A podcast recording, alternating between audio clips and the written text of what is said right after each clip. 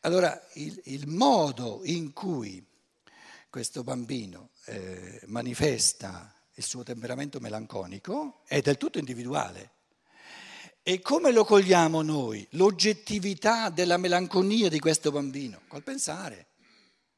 Un pensare che diventa sempre più creatore, sempre più sottile, sempre più vivace, sempre più attento e ce n'è da capire, ce n'è da cogliere all'infinito.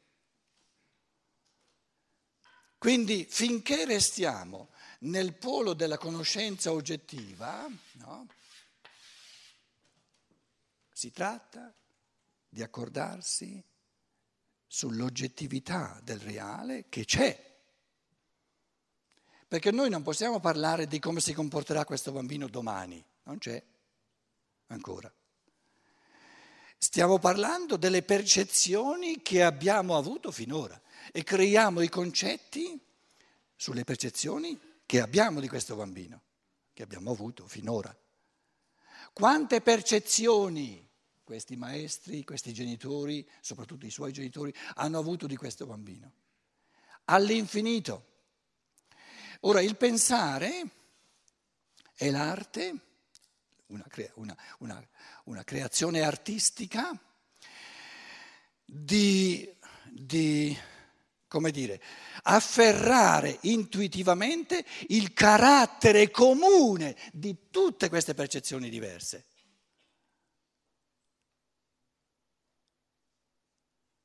E allora capisco sempre meglio l'essere di questo bambino non soltanto le manifestazioni, perché le manifestazioni sono di volta in volta un frammento del bambino. E nella misura in cui ho l'intuizione, mai totale, eh, perché io resto un altro io, vado vicino all'essere di questo bambino, mi immedesimo nel suo essere e man mano che lui agisce lo capisco, lo capisco, lo capisco, lo capisco, perché è così, per il suo essere è così.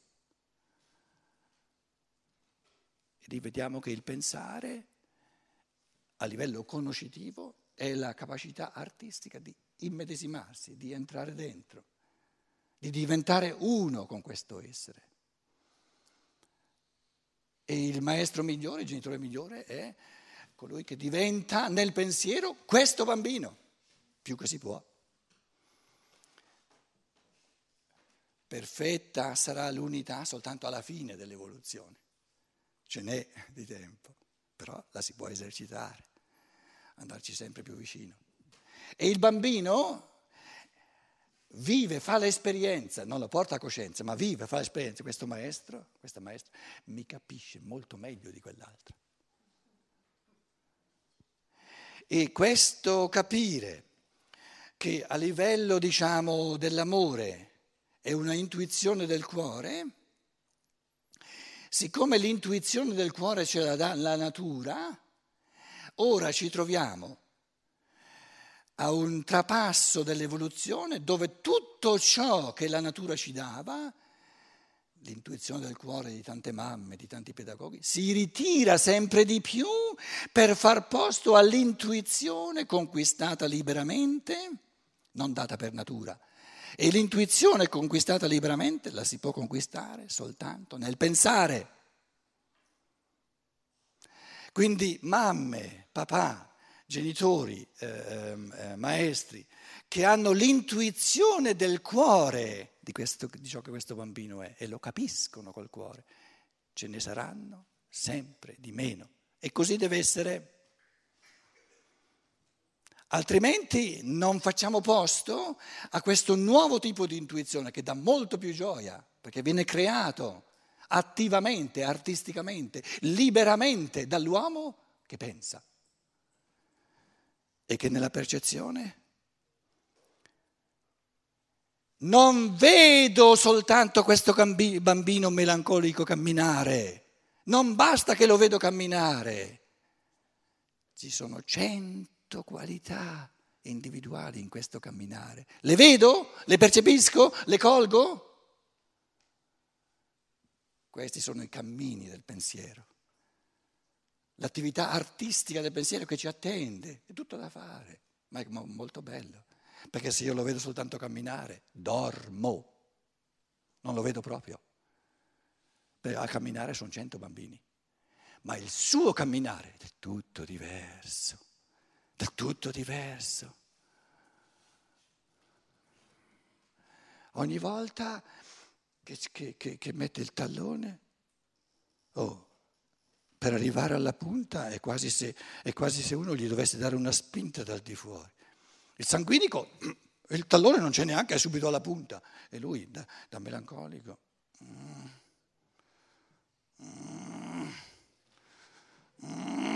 Il passo ce l'ha maggiormente nel passaggio dal tallone alla punta che non nel salto.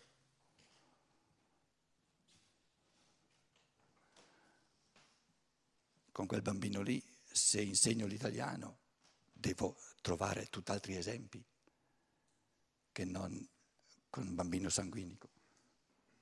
E quali? E come spiegarli? Allora passiamo a B. Eh, B pone la domanda. Allora, A è la domanda qual è la domanda a cui risponde il pensiero. Qual è la realtà? Quale è la realtà? Con, con l'apostrofo? No, qual è? La realtà ci vuole l'apostrofo.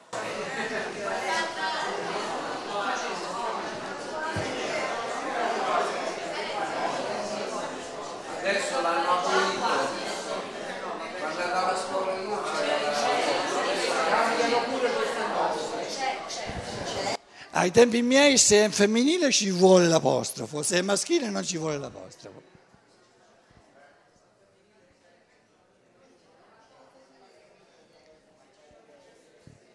Se state sfasciando anche l'italiano me ne vado, eh? Allora, non divergiamo, non divergiamo, non divergiamo, restiamo concentrati, stiamo facendo un esercizio. Non mi va di essere solo melancolico, melanconico qui in sala e tutti sanguinici, un po' troppo difficile la cosa. O collerici addirittura. No, quelli ce li ho in Germania, i collerici. I collerici sanno stare più zitti che non i sanguinici. Allora, il pensare si chiede qual è la realtà oggettiva, presente, percepibile. Quindi, eh, la, diciamo, in chiave di pensiero, il pensare si rivolge sempre, in chiave di pensiero, a ciò, a qualcosa che è percepibile. Se non è percepibile non, eh, non è una realtà per il pensare. L'abbiamo visto nella prima parte della filosofia della libertà. Un reale c'è soltanto se c'è il lato di percezione e il lato di concetto. Qual è la realtà oggettiva di questa scuola? Qual è la realtà oggettiva, la situazione eh, oggettiva, attuale di questa scuola, qual è la realtà oggettiva di questo bambino, di questo bambino melancolico. Un puro melancolico, il modo, il modo suo di essere melancolico, avevamo detto. Adesso entriamo sotto, ora eh, abbiamo discusso, abbiamo, cioè, ci siamo scambiati pensieri, ognuno ha, ha presentato risvolti diversi, eh, gli altri hanno detto sì sì c'è anche questo, oppure no non è così, eh, si può naturalmente parlamentare all'infinito, supponiamo che, che, per assurdo, che stiano disquisendo, disquidendo sulla realtà della, oggettiva della scuola e adesso sulla realtà oggettiva di questo bambino, già da 15 ore.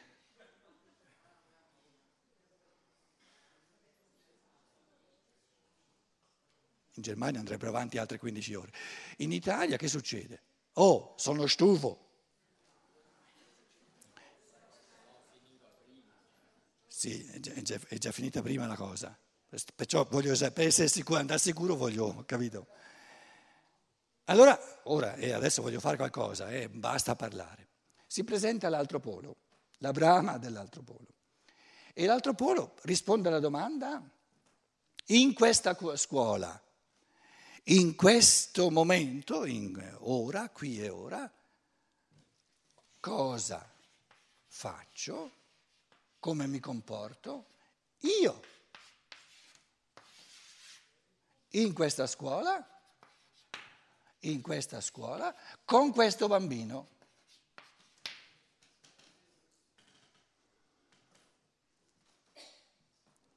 il polo opposto. Qui non si tratta di conoscere qualcosa, si tratta di fare qualcosa, di architettare, di inventare intuitivamente, di creare dalla sorgiva della fantasia morale, di cui parleremo nel prossimo e nel, nel, nel capitolo successivo, un modo di comportamento. Come lo tratto questo bambino? Come mi comporto con questo bambino?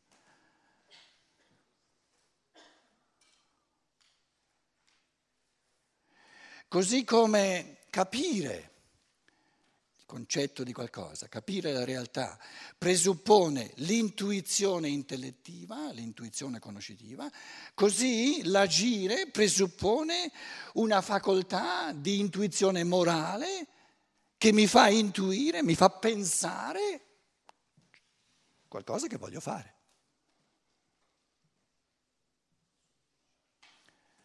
Da dove traggo questo concetto di, di un'azione che voglio compiere, in modo, io e in modo individualizzato che porta l'impronta del mio essere, dal pensare.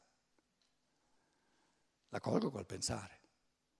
Però non in vista di, di farmi uno con qualcosa che c'è, con l'oggettività del mondo, ma in vista di realizzarmi in quanto io unico. Perché il mio modo di trattare, di interagire con questo bambino in questo momento non sarà mai lo stesso che il modo di un altro genitore o di un altro maestro di interagire con, con questo bambino in questo momento. Quindi nel volere e nell'agire realizzo l'unicità del mio io, divento sempre di più un io, assolutamente unico, irripetibile.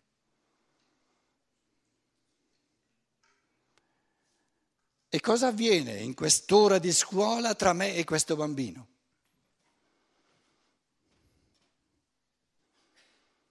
Un'infinità di scambi di forze karmiche, astrali, reali però, che non esistono in nessun altro luogo del mondo, esistono soltanto in quest'ora tra me e questo bambino. E i presupposti per questa individualizzazione assoluta li abbiamo creati nel corso di secoli e di millenni. Ci conosciamo già da lungo tempo, ce ne siamo fatte a vicenda. Quasi la metà del tuo essere l'ho costruita io, più della metà sei sempre tu così come più della metà del mio essere l'ho costruita io. Ma una buona parte del tuo essere l'ho costruita io, ho contribuito nel tutto del tuo essere, in buona parte, quando l'altra volta tu sei stato il mio bambino, io sono stato la tua mamma, o, o, o tu sei stata la mia mamma. E due volte fa siamo, siamo, siamo, stati, abbiamo lavorato insieme.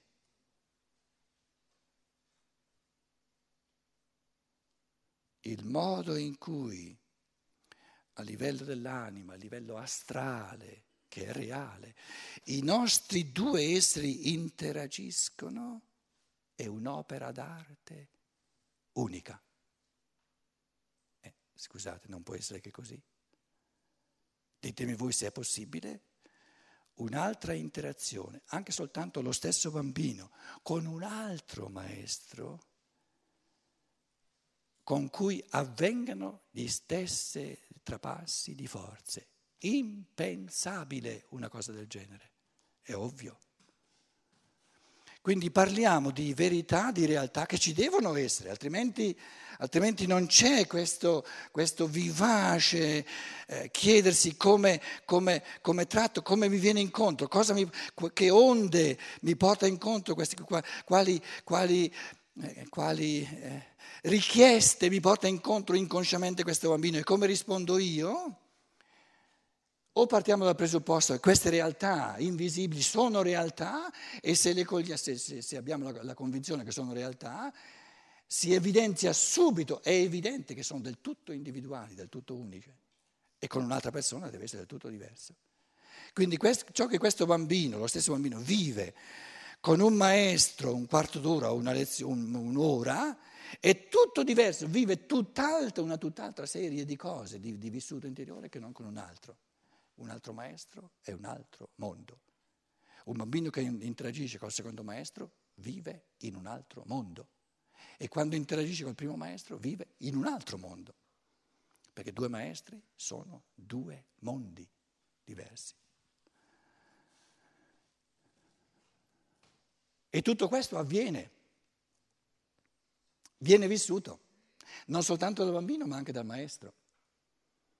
E quello che manca, cioè i grandi peccati di omissione di cui parlavo all'inizio, è che noi ci chiediamo ma perché non sono realizzato? Perché, e crediamo che sia la società, crediamo che siano le leggi, crediamo che sia colpa del Berlusconi, eccetera, eccetera, eccetera, e invece non ci rendiamo conto che eh, noi non stiamo facendo nulla di male. Non è quello il problema, che stiamo facendo qualcosa di sbagliato. Il problema è che stiamo facendo quasi nulla di bene, non dico nulla, ma quasi nulla. Quindi il problema dell'uomo d'oggi è che non fa nulla di male, e quello non è un problema, ma non fa nulla di bene. E quello è un enorme problema, perché è vuoto, vuoto, vuoto, e poi è scontento, non è realizzato. E il bene, questa polarità del bene, che, che è artistico e creatore a, a, tutti e due i livelli, riempie il cuore di gioia, perché il cuore è proprio questa vivacità che si sposta in continuazione, no? non si ferma mai. No?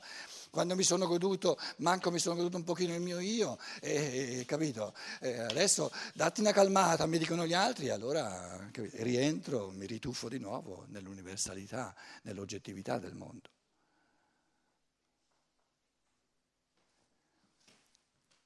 Io divento mondo, io divento sempre di più io, divento me stesso, divento io stesso, mi realizzo.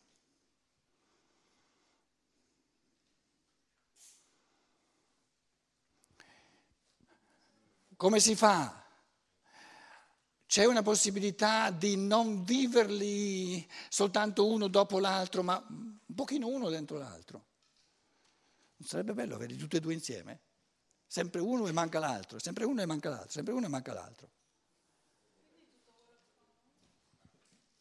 Semplice la cosa. Mettiamo lo zoom e guardiamo più da vicino quello che avviene qui nel pensare.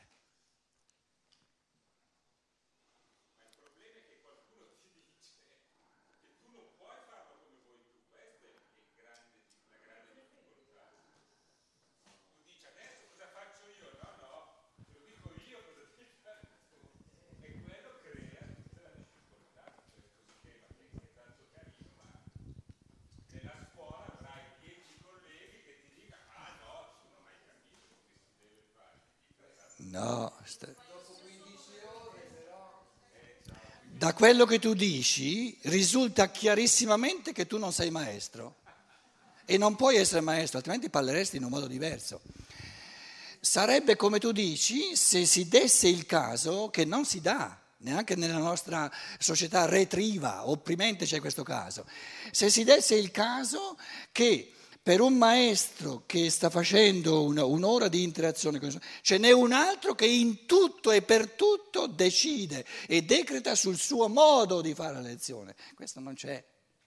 C'è un maestro solo e la lezione. L'interazione l'imbastisce lui. E gli basta. Se poi o, al di là, fuori di questa interazione, c'è un sacco di quello che tu dici, gli importa sempre di meno ed è, ed è disposto ad accettarlo nella misura in cui si gode, si gode, si gode questa pienezza. Se invece non se la gode, allora si lamenta di quest'altro. Quindi l'arte della vita non sta nel lamentarsi degli spazi che non mi sono liberi, sta nel godere a piene mani quelli che mi sono, che mi sono liberi. E quale essere umano viene osservato da cinque poliziotti dalla mattina alla sera, eh, anche se venisse osservato che deve muovere le mani e i piedi come vogliono loro, non può venire costretto a muovere i suoi pensieri come vogliono loro. E un certo Viktor Frankl, il fondatore della logoterapia, che in Germania è molto forte, la terapia del logos, Viktor Frankl. Questo, questo tipo, Frankl, ha scritto e ha detto che lui l'esperienza somma di libertà l'ha fatta nel campo di concentramento.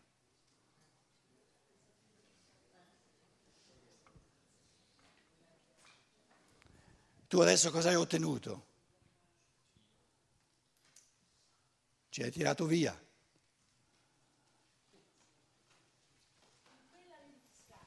Perché sei maestro?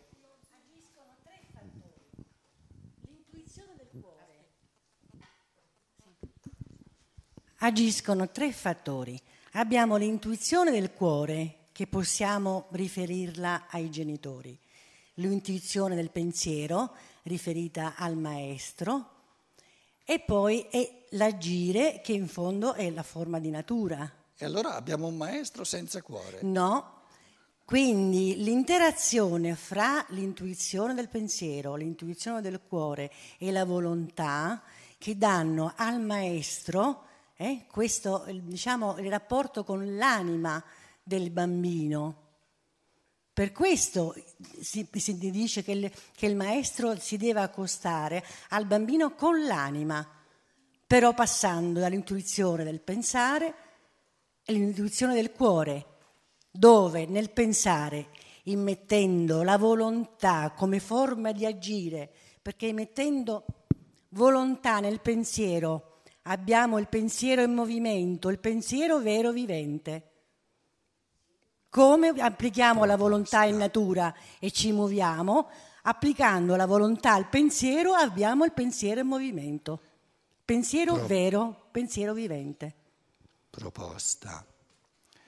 Una pausa fino alle 12 e poi tocca a me. No, poi tocca a noi, via. Ciao.